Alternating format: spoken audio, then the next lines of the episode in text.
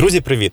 Це перший епізод подкасту Райз Україна все про відбудову. Це ініціатива широкого колу громадськості, влади і бізнесу, і ми намагаємося розповісти про все, що відбувається у відбудові та модернізації України. Україна може стати дійсно світовим прикладом довіри та ефективності відкритого врядування, і відбудова тут відіграє очевидно дуже важливу роль.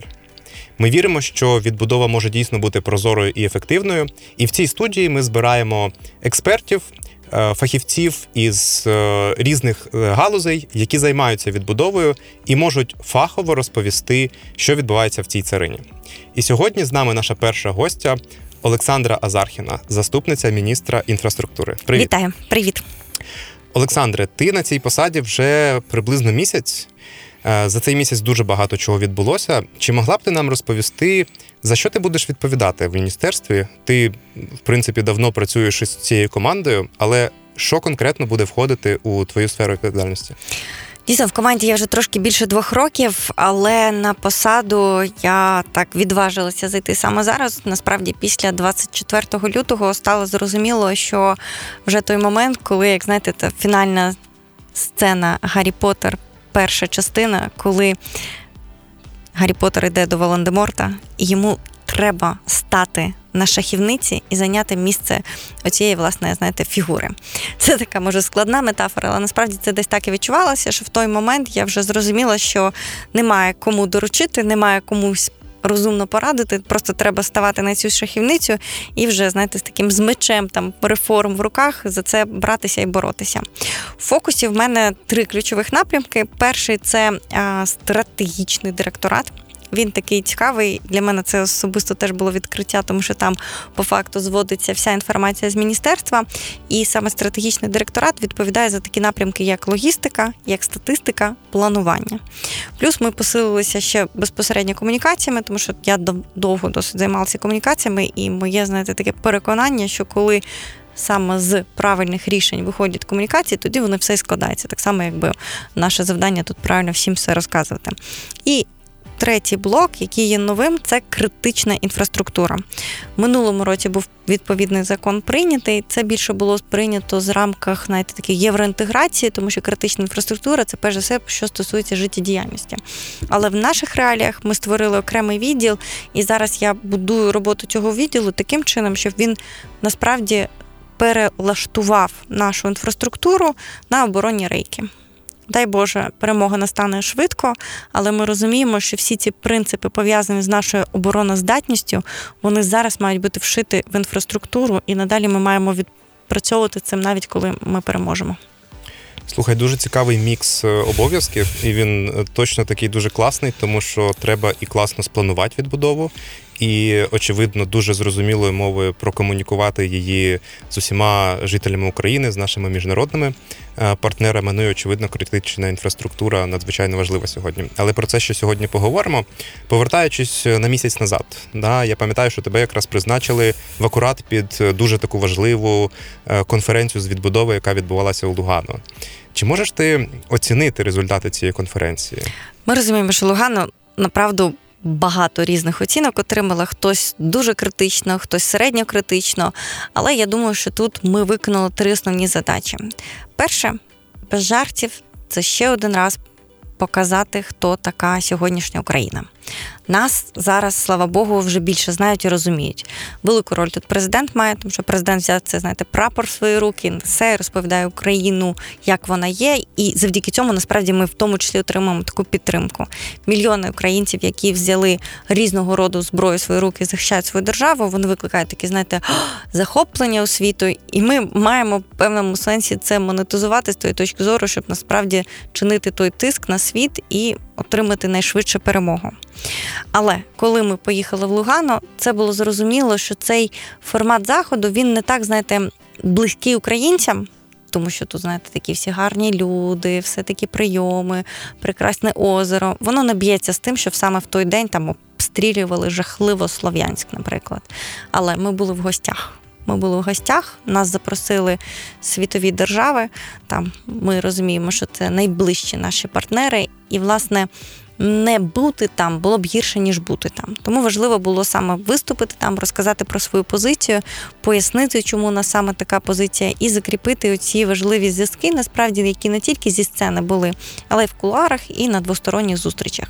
І якраз по результату роботи нашої е, делегації нас насправді там з міністерства три людини було і ще керівник Укрзалізниці. Тобто наша вся делегація чотири людини була. Повноправду, я розумію, що там всі ці, коли говорили, що дуже багато людей було, то це часто просто якраз бізнес, який, на жаль, вимушений був виїхати з України, і вони скористалися можливістю зустрітися навіть один з одним там, в прекрасному місті Лугано. Отже, для нас головні речі були пов'язані перш за все з міжнародними фінансовими установами, тобто мали зустрічі із зі Світовим банком, Європейським інвестиційним банком, з Європейським банком реконструкції та розвитку. Ті камінці, які ми тоді там якраз заклали певні ідеї і так далі. Ми зараз допрацьовуємо. Зараз це така, знаєте, великі домовленості там, а далі кабінетна робота з комп'ютерами, з цифрами, і ось ми саме на тому етапі. Далі дуже цікаві були двосторонні зустрічі з різними країнами. Одна з тих, яка мене найбільше вразила, це насправді Південна Корея. І вангую, що найближчим часом ми побачимо чисельні цікаві проекти нашої такої двосторонньої співпраці. Ми це можливо не так усвідомлюємо, але це та країна, яка зараз вона може ледь не найбільше нас навчити. Тому що той самий Ізраїль в нього все ж таки інший ворог. Це терористи, а не ціла держава. Терорист з таким озброєнням, яким є а, Росія. І рівень загроз, рівень всієї цієї, знаєте, а, напруги і саме військового протистояння, як не дивно, Південна Корея нас може більше навчити. Я не проти, якщо Україна буде така ж е, розвинута, як і Південна Корея, і в принципі їх приклад, в тому числі повоєнної відбудови, да і скаженого сусіда, е, який біля них живе, очевидно, для нас е, релевантний. І, до речі, круто, що дійсно за результатами Лагану вже є багато предметних домовленостей. Тому що я особисто бачив в медіа багато непорозумінь, типу, нащо ця конференція, вона не виправдала очікування і так далі. Але бачимо, що робота кипить, робота йде, і треба це пояснювати людям. Але от е, одна така штука, яка в медіа дуже сильно розлетілась, це цифра у 750 мільярдів доларів, е, яку назвав прем'єр-міністр. Очевидно, що Україна потребує багато ресурсів, багато грошей. Чи не забагато ми просимо, і які оцінки Міністерства інфраструктури на свої потреби? Не забагато. Перша історія це пов'язана з тим, що ми саме рахуємо. Зараз ми по суті рахуємо саме прямі втрати зруйнована дорога, школа, садочок. Ми рахуємо, скільки це нам буде коштувати відбудувати. І ми маємо розуміти, що кожен з цих об'єктів зараз містить не просто вартість за нове будівництво, але й очищення території від того, що було зруйновано. З точки зору навіть екологічних ризиків, це вже шалені речі. Але найбільше те, що ми не можемо до кінця обрахувати, це оці саме непрямі наші втрати. Скільки мільйонів доларів щодня ми втрачаємо, коли наші порти заблоковані. Насправді, співмірною цифрою тут є це власне наші втрати для ВВП. Тобто 30-40% зниження до темпу зростання ВВП оце є реальна оцінка цих от втрат. І плюс оці всі речі, які нам потім треба буде вкладати замість того, щоб розвиватися і рости. Тому дійсно втрати величезні. Що ж говорити, як це багато чи мало, тут треба правильно рахувати. 100% у нас тут є там своя внутрішня методологія. Ми з самих перших днів це рахували. Нам допомагала Київська школа економіки, але для мене зараз дуже важливим є момент. Ми чекаємо фіналізації а, саме роботи Світового банку експертів, які насправді багато років працювали в Україні. Ми їм дали повністю свої розрахунки, вони дали коментарі, і ми от з ними хочемо вийти вже на більш такі, знаєте, зважені теж цифри. Для нас дуже це важливо, тому що у нас є тут і обмін досвідом, і насправді теж. Довіра, на жаль, просто до державної інституції зараз не так легко довіряти, але якщо тут поруч світовий банк, то зовсім інша справа. До речі, про довіру. Е, ми якраз на конференції Лугано запустили нашу коаліцію Райз Україна, хто ще не знає. Е, і ви, як Міністерство інфраструктури, стали першим органом влади, який е, публічно підтримав цю ініціативу. Більше того, ми дуже тісно з вами співпрацюємо. В тому числі для формування довіри і для спільної імплементації якихось важливих ініціатив. Чи могла б ти трошки більше розказати, чому ви нас підтримували і е, що ми хотіли би з вами зробити разом. Перший такий ліричний відступ. Я насправді досить довго теж була якби більше представником громадськості. Потім так мене потрошки, потрошки через радників, через офіси реформ, щось таке, знаєте, таке середнє. Я заходила в державну структуру. Зараз в мене це пік, тобто я саме зайшла на державну службу там з усім усвідомленням цього. Дійсно, там нам довіри теж не вистачає дуже. І а, довіри, і розуміння, хто чим живе, чому там бюрократу на певному етапі важко, чому дійсно там я дуже вдячна була насправді за твій виступ, Логане, коли ти сказав, що коли громадськість якби створює умовно головний біль державі, добре буде, щоб вона одразу пропонувала рішення. І це така, знаєте, це у нас глибша проблема в суспільстві. Але от зараз, коли е, я бачу, що у нас у всіх є точне розуміння, де є ворог, є точне розуміння, до чого нам треба йти. Я думаю, що нам легше десь об'єднувати зусилля. Це не значить, що ми маємо закривати очі на якісь злочини, але це значить, що ми маємо сісти і добре себе один одного якби слухати. Райз Україн, мені здається, дуже хороша ініціатива. Я особисто ціную те, що там, перш за все, люди є експертами, які є з розумінням того, що треба знаходити рішення, і ті речі, про які ми зараз говоримо, це перш за все про рішення. Я очікую, можу думаю, анонсувати, що ми вже почали роботу над спільними it продуктами Тобто я дуже чекаю, коли ми зможемо це публічно показати. Це ті речі, які дозволяють нам говорити спільною мовою. Тому що можна називати чорне чорним, біле білим, але коли це в цифрі, коли це видно всім, і ти просто так не можеш там змінити або зманіпулювати даними, це, мабуть, така, знаєте, правильна основа для довіри. От, до речі, а що ще треба для того, щоб е, міжнародники нам повірили, щоб громадяни нам повірили? Бо ну така складна тема. Я запитаю про це, да, якщо звісно. ти думала, що я так цього запитання не поставлю, але велике будівництво. Да, Ми всі чули про цей. Е, насправді я особисто вважаю, що для сьогоднішньої відбудови це важливий проект, тому що так чи інакше держава навчилася управляти великою кількістю комплексних проєктів. Але з точки зору довіри там були певні нюанси. Да, І було навіть серед членів нашої коаліції було багато партнерів, які писали про якісь там можливі маніпуляції, зловживання і так далі. От чи можеш ти оцінити? Скажімо так, імплементацію великого будівництва, можливо, що було не так, і що треба врахувати у відбудові для того, щоб була довіра не тільки всередині країни, а й міжнародників, бо багато грошей будуть давати саме вони. Я насправді вважаю, що велике будівництво дуже важливий і правильний проект команди Зеленського. 100% те, що відбулося велике будівництво, те, що нам вдалося зробити там за останні два роки, це дало ефект і для економіки, і для насправді віри громадян в держави. Ми робили різні соціальні заміри, і ми бачили, що така. Можливо, нескладна річ, як дорога, насправді нагадувала громадянам, що тут є держава, вона може вирішувати якісь проблеми, які роками не вирішували. Тому мені особисто насправді було приємно бути долучено до цього проекту.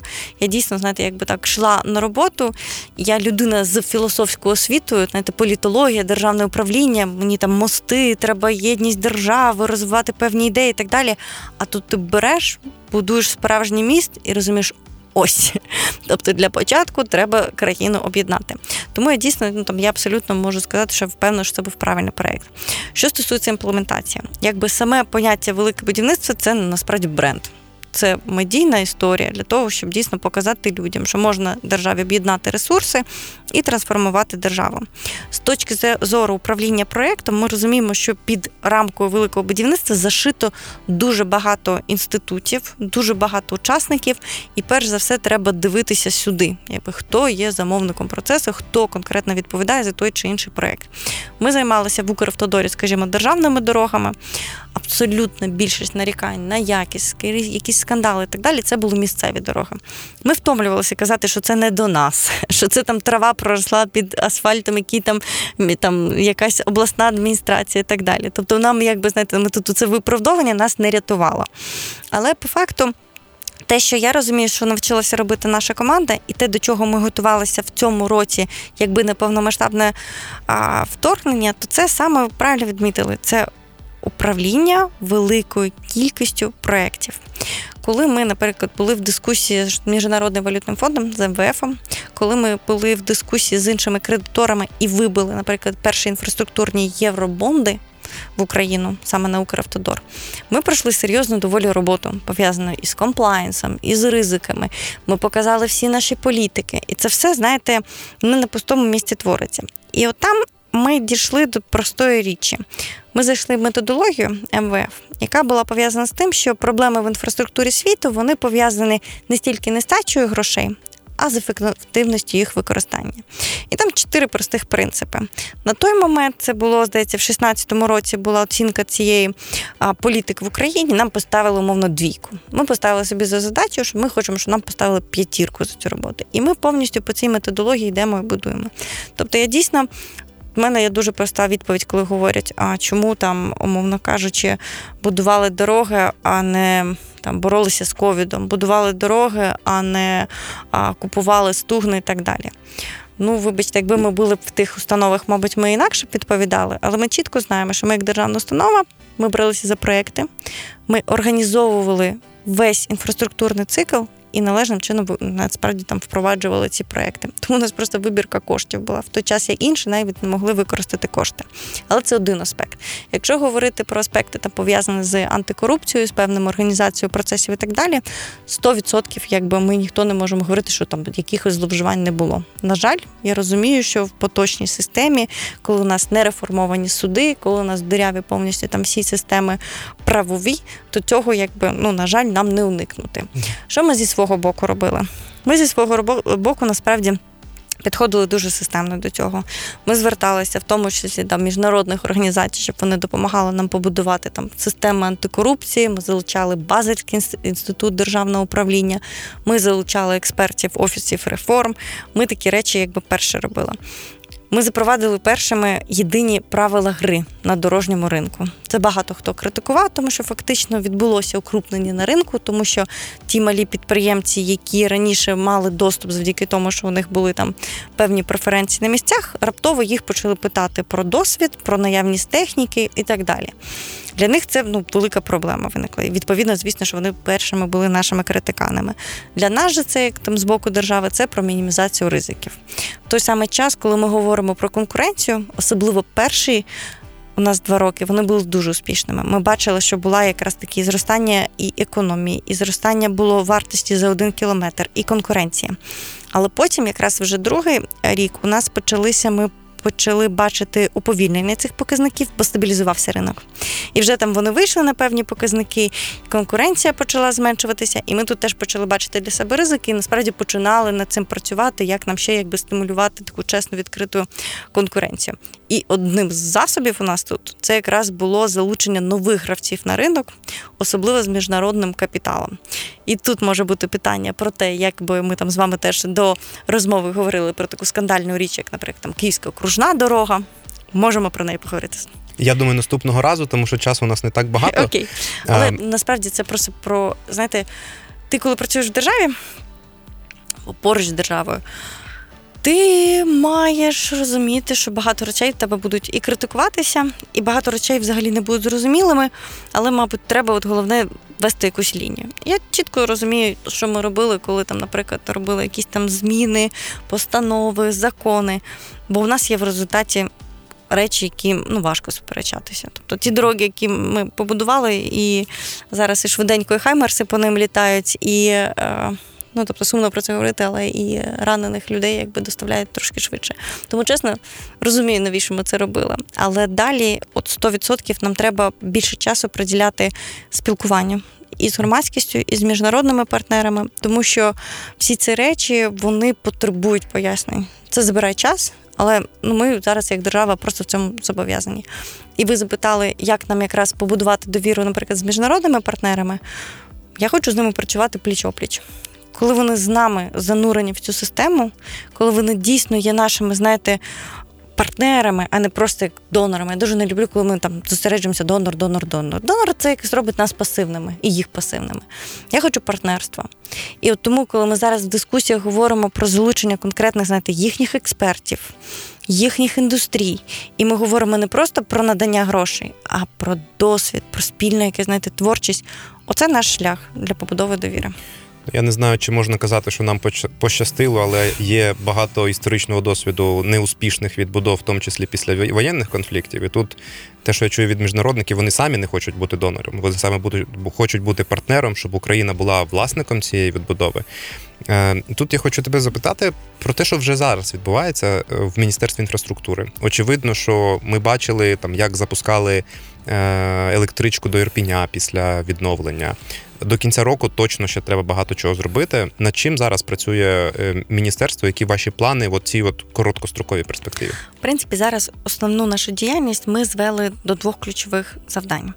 Перше це попередження гуманітарних криз в Україні, а це значить це базове транспортне сполучення, можливість доставки продуктів, забезпечення армії і просто можливість для людей мати цю базову мобільність. Другий блок це попередження продовольчої кризи у світі. І тут 100% все стосується експортної логістики. Ми багато часу, зусиль там всіх нашої команди витрачаємо зараз, зараз звісно, що перш за все на розблокування морських портів, але й на розширення всіх цих логістичних можливостей на кордоні. Під рамку цих двох задач ми відбудовуємо зараз свої проекти. Ми дивимося на логістичні маршрути, звідки що нам треба вести, чи точно там відремонтовані всі мостики, чи точно у нас тут ми зробимо все, що можна зробити на пунктах перетину кордону. Тому що, на жаль, якби коли 80% зерна йшло у порти, тепер ми їх направляємо і залізницею і автомобілями, черги величезні, тобто ну, це велика проблема. Тобто просто там мільярди гривень стоять у нас на кордоні. Да? Тобто ми це все на це перше все орієнтуємо. Але ми для себе фази трошки інакше розбиваємо. У нас є фази виживання. Це дійсно те, що от зараз і можна зробити в рамках цього будівельного сезону. І далі, все ж таки, ми говоримо про фазу розвитку, яку ми вбачаємо навіть до завершення бойових дій. Просто ми розуміємо, що темпи не такі будуть, але все одно наша філософія в тому, що ми маємо створювати цих рух грошей, рух проєктів, і тільки таким чином ми будемо пожвавлювати свою насправді економіку. Якщо по конкретики пройтись, то у нас за цей час вже відновлено близько 40 е, дорожніх переправ. Це значить, що ми там прям відбудували мостики. Але ми зробили там прості рішення, які дозволяють тепер перетинати а, дорогу в ну, 40 локаціях. Це дуже добре, насправді, це хороший такий приклад. А другий блок це по залізниці. Там ми 13 мостиків шляхопроводів теж змогли відновити. Це важливо, бо це дійсно про відновлення нормального життя у людей. 100% нам важко цими територіями, які зараз бойові дії, які тимчасово окуповані, там ми не можемо поки нічого робити. Але це якраз той час, коли треба правильно це все спланувати. Тому, наприклад, зусилля, в тому числі з нашими партнерами, ми зараз зосереджуємо на речах, пов'язаних з проєктуванням, з певним дослідженням, з розумінням, як це правильно зробити. І в той самий час, от. Е, знаєте, цікаві дискусії відбуваються з партнерами. Від багатьох ми чуємо, що вони в цьому році готові надавати макроекономічну допомогу Україні. Бо вони розуміють, що ми, маючи щомісячний дефіцит там 5-7 мільярдів доларів, нам просто треба виживати. Так? На проектне фінансування зараз ми поки не бачимо таких конкретних речей. Ну що Лугано, що зараз, тобто ми ну тобто жодної там виділення конкретних цілових коштів на там відновлення якогось там мостика, школи і так далі, в нас не було. Але разом тим ми йдемо в те, що у нас є держбюджет, і резервний фонд, і ці навіть невеликі гроші, але ну потрошечки, потрошечки ми намагаємося їх вибивати. Тобто для таких самих-самих-самих термінових речей. І от речі пов'язані, наприклад, там з Ірпінем, де електричкою і так далі. Ну це ж ширші. Це просто про те, що маючи відновлену електричку, ми даємо сигнал всім тим людям, які виїхали з Ірпіня. Друзі, повертайтеся, держава про вас думає, тут можна жити. Ми провели роботу, розмінували і так далі. Приїжджайте, відбудовуйте. І якщо ви там давно не були там не знаю, в Бучерпіні і так далі, в мене у батьків будинок у Ворселі, то там приємно спостерігати. Ну, криші більшість їдеш відновлення. Величезні ці склади зруйновані, так і стоять. На жаль, я розумію, що для бізнесу це ще важче буде.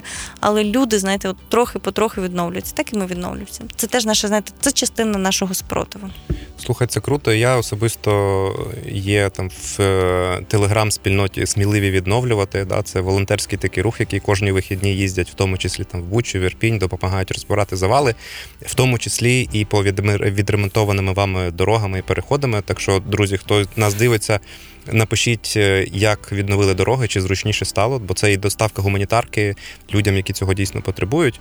Е, ти сказала про те, що важливо дуже класно спланувати відновлення. Да? Очевидно, для мене принаймні, що навряд чи нам дадуть там 750 мільярдів, скажуть, витрачайте як хочете. Треба показати, що Ми дуже смарт, розумно це спланували, підготували ці проекти і так далі. І мені здається, що тут важливим рішенням буде така собі електронна система управління відбудови, про яку ми з вами в принципі давно говорили. Я знаю, що і міністерство в цьому далеко не останнє, якщо не передове е, в Україні по digital рішенням для управління будівництвом. Е, чи могла б ти трошки розказати про ваш helicopter view, як ви бачите використання електронних інструментів для управління і забезпечення прозорості, підзвітності, ефективності і довіри? Насправді реально наш міністр Олександр Кубраков він теж там з таким чудовим IT бекграундом всіх цих асоціаціях він був і він запроваджував не одне IT рішення, в тому числі в публічному секторі. Я особисто теж цим дуже завжди горіла і робила такі проекти, інколи маленькі, інколи більше, але пов'язані з тим, коли ти бачиш, що проста річ пов'язана з тим, що ти переводиш це з паперу на цифру, вона просто робить багато зловживань неможливими. Але крім зловживань, це реально просто зекономлені кошти час і просто якби розумна система. Мені близьке поняття database policies, database decisions, тобто, коли ми дійсно розуміємо, що це і це, і це не просто тому, що якийсь депутат прийшов і сказав, що йому треба до його маєтку там відремонтувати дорогу, що це за цим стоять конкретні розрахунки. Тому да, у нас зараз найважливіша е, напрямок роботи по відбудові це розробка реєстру пошкодженої інфраструктури. Ми на фінішній прямій дуже чекаю можливості його презентувати. Цей реєстр. Він важливий тим, що він містить інформацію не тільки про транспортну інфраструктуру, але про житлову інфраструктуру, про освітню, медичну. Цей реєстр стане основою для роботи по в тому числі з прокуратурою, з судами. Це дійсно та основа, яка буде знаєте, обов'язковим офіційним джерелом даних. Але для нас з плану там відбудови це перше все джерело даних. Але в той самий час над цим реєстром ми хочемо побудувати систему електронну, яка буде включати речі пов'язані з плануванням, з моделюванням і з роботою, в тому числі і громадськості, і донорів в одному цьому просторі для того, щоб об'єднати зусилля. Про що йде мова? Ось у нас є зруйновані об'єкти. Нам не можна зараз просто брати і відновлювати усі об'єкти там, де вони були. Це нерозумно якраз. Нам треба аналізувати, де знаходяться люди, який є рух коштів, які де працюють підприємства. І на основі вже цих даних ми можемо приймати якісь рішення. Ми вручну намагалися це робити там навіть там минулі роки. Ми з'ясовували, де яка школа, де які там об'єкти, де підприємства, намагалися зрозуміти, як ремонти таким чином обновлювати. Ми запроваджували систему, яка якраз затверджена Світовим банком по пріоритизації, в тому числі об'єктів. Ну завжди не вистачало даних, тому що даних треба замірювати. Але все одно, от зараз, якраз коли у нас збирається вже в цифровому форматі ця вся інформація, нам буде легше а, планувати. І якщо говорити ще про попередження корупції, то я завжди наполягаю на тому, що корупція вона не тільки на етапі закупівель, вона починається з етапу пріоритизації, проєктування, виконання власне закупівель, виконання робіт прийомка робіт, і потім навіть якби там утримання і початок знову цього циклу. І на кожен з цих етапів мають бути перш за все правильні рішення застосовані. Тому ми бачимо цифрове рішення на в цьому ланцюжку. І я думаю, коли ми туди дійдемо, це дійсно буде великий такий прорив, тому що це про належне управління державними ресурсами. Це дуже круто. Я сподіваюся, що Україна тут дасть е, жару, Форум, покаже да. всьому світу, як треба управляти інфраструктурою. Але ну, зараз у нас ще йде війна. Да, Ми дуже вдячні Збройним силам України, всім, хто на фронті нас захищає, дає можливість в тому числі мріяти про відбудову, розумно її планувати. Ми всі дуже відповідально до цього ставимося і розуміємо, перед ким ми тут е, підзвітні, які жертви нам дають можливість це зараз робити. Але давай помріємо. Уявімо, що е, закінчилась війна, ми перемогли, всі передумови для відбудови є, і відбудова закінчилася. Вона успішна. Що для тебе як для міністерства, по-перше, і як для українки, по-друге, що таке успішна відбудова? Да? Якою ти бачиш е, Україну? По-перше, в мене відбудова має завершитися на Кримському півострові. Я народжена в Криму. У мене п'ять поколінь за мною, які народжені були в Криму, тому дійсно в мене ще туди є великі плани. Я досить довго жартувала про те, що ми маємо зайти в Крим на відборокатках, тому що в нас є дорога Харків-Ялта, а ми ремонтуємо за маршрутним принципом. Ну і нам до Ялти треба дійти, розумієте? Тому у нас варіантів нема. Тому насправді я ще про це думаю, говорю, і для мене це там важлива дуже принципова річ. Якщо ж ми говоримо про те, чим далі має бути Україна, ми маємо навчити світ жити. Бо, на жаль, наша любима Європа, вона трошки в летаргічному сні досить довго. Вони трошки забули, навіщо вони об'єднувалися в такий чудовий альянс. Вони трошки забули букву свого навіть союзу, який побудований на дуже правильних рішеннях і цінностях. І ми, як перша нація, яка виходила з прапорами Європейського Союзу, насправді маємо реформувати Європейський Союз. Тому що ідея правильна, але я розумію, що там ще їх треба буде добре вчити жити, бороти свою бюрократію, перелаштовувати систему прийняття рішень і насправді відновлювати, знаєте, правильні ціннісні речі. Дуже надихаюче, дуже мотивуюче. Я вірю, що що так і буде, і сподіваємося, що все зробимо для того, щоб це відбулося.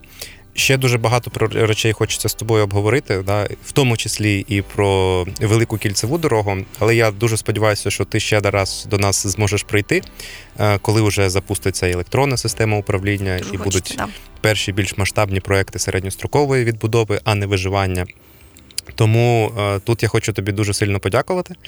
Е, хочу подякувати Збройним силам України за те, що вони дають нам можливість сьогодні говорити і мріяти по відбудову. Ну і нагадаю всім, що це був підкаст Райз Україна все про відбудову, де ми говоримо про те, як зробити так, щоб відбудова і модернізація України була дійсно прозорою, ефективною і викликала довіру всього світу. Ну, якщо ви хочете слідкувати за всім, що відбувається у відбудові, підписуйтесь на нас у Фейсбуці, у Твіттері, дивіться на наш сайт. Е, отримуйте нашу розсилку і зустрінемося ще з багатьма цікавими спікерами та спікерками, які розкажуть нам про те, як правильно підходити до відбудови та модернізації України. Дякую, Олександр. Дякую. До перемоги. Ура! Ура!